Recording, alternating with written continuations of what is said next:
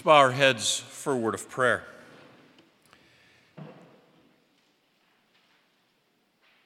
Heavenly Father, we gather on this day to worship you as Father, Son, and Holy Spirit, one God in three persons. A great mystery which we do not fully comprehend, but we grab a hold of who you are by faith trusting in all that you have done, are doing, and will do in our lives. Be with us this day as we, as we wrestle for a little bit with the majesty of, of who you are. We pray. In Jesus' name, amen.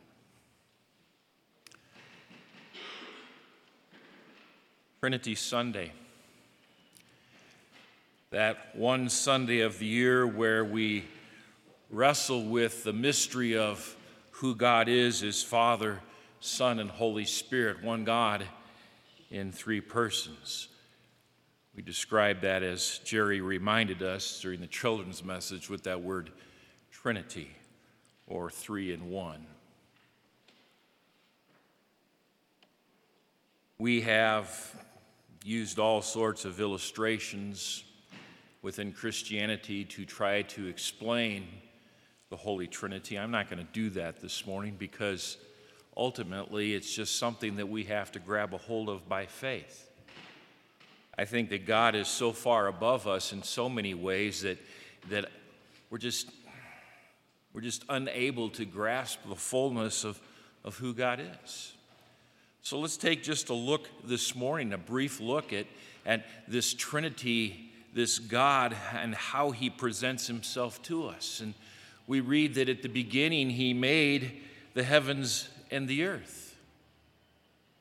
The fullness of God was there, the Spirit of God was hovering over the face of the waters. And God said, Let us make man in our image. A reference to who God is in the fullness of his majesty and awe this creator God who not only brings into creation the world, but who works to bring each and every one of us into this creation. And in the waters of baptism, he writes the fullness of his name on our hearts and on our lives as we are baptized in the name of the Father, the Son, and the Holy Spirit. And he expresses himself to us, this three in one God, in, in so many ways in, in which we don't even think about it all the time.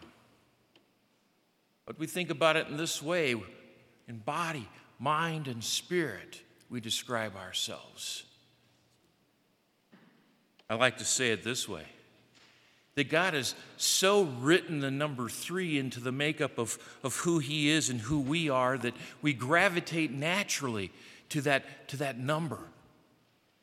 Why is it that we have three colors in our flag red, white, and blue? Because three somehow has this whole idea of, of a oneness to it. In architecture, the strongest geometrical design is a triangle. We know that instinctively. If you go camping and you have a tent, well, in the old days, you know, these new tents have these hoops and stuff, but, but in the old days, if that triangle didn't stand up very well, guess what? The tent didn't stay up very well.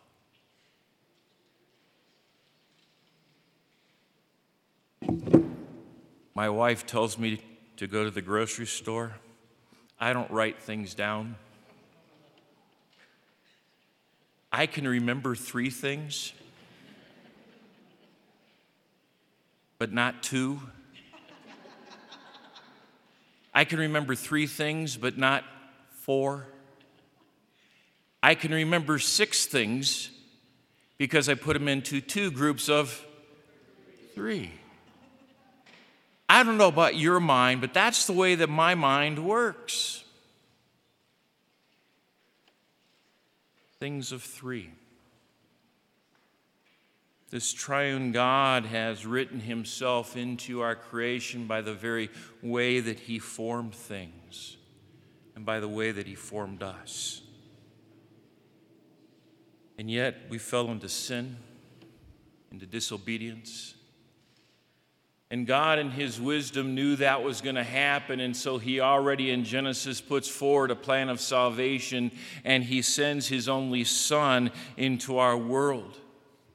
We like to say the work of the Father was creation, but the work of the Son is salvation. The work of the Son is to redeem each and every one of us and to heal us in body, mind, and spirit so that we can be one with Him and with the Father and with the Holy Spirit.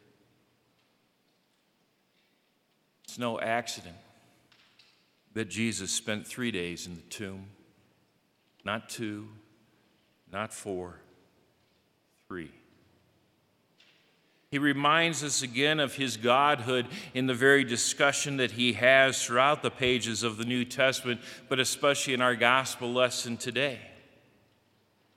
When he talks about he and the Father being one, and reminding us that he's no ordinary man, but he's the Messiah, the Son of God, and the Son of Man, that he receives all of his glory from the Father.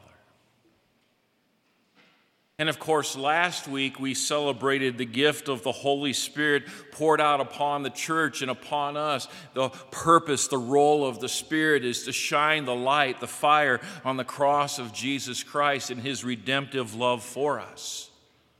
It's the work of the Holy Spirit to connect us to the Word of God each and every day of our lives so that we continue to remain steadfast in that Word. And it's the work of the Holy Spirit to, in a sense, give us a kick in the rear so that we live not the way the world lives, but the way that God calls us to live. And Jesus reminds us that, that in all of this, God the Father, the Son, and the Holy Spirit, what He's really expressing to us is that He is the great I am. And that's what bothers the Jews in our gospel lesson today that Jesus says, I am. And he says it in a way that they know exactly what he means. Before Abraham was, I am. That's the name for God. It's the name that God gave to Moses at the burning bush, a reminder of the fact that He is.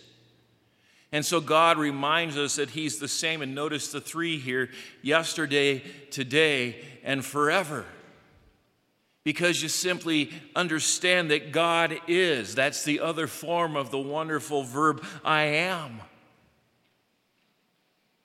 He simply is.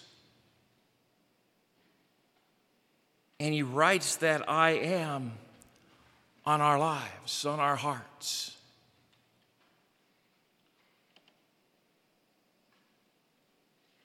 And that's important. We like to say that we wear the name of Jesus on our foreheads and on our hearts in the waters of baptism. But today I want to think I want you to think of it this way that you wear the words I am. Because you wear the words of the fullness of who God is, the great I am who has written the fullness of, of his name on your life. And the double entendre here, do you guys know what that means, double entendre? It's, I know you got to go back to high school and you got to remember English lessons. Um, let's pick somebody who's really close to high school yet still. Alyssa, why are you hiding? You're, you're getting ready for medical school. You should know this. What's double entendre? Anybody? A double meaning. You didn't know that? Miss Dion? I'm sending her back to your class.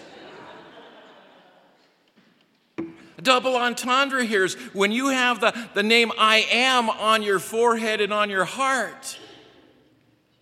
It means that when you walk around and people say, Who are you?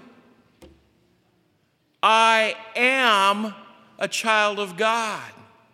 I am a believer in Jesus Christ.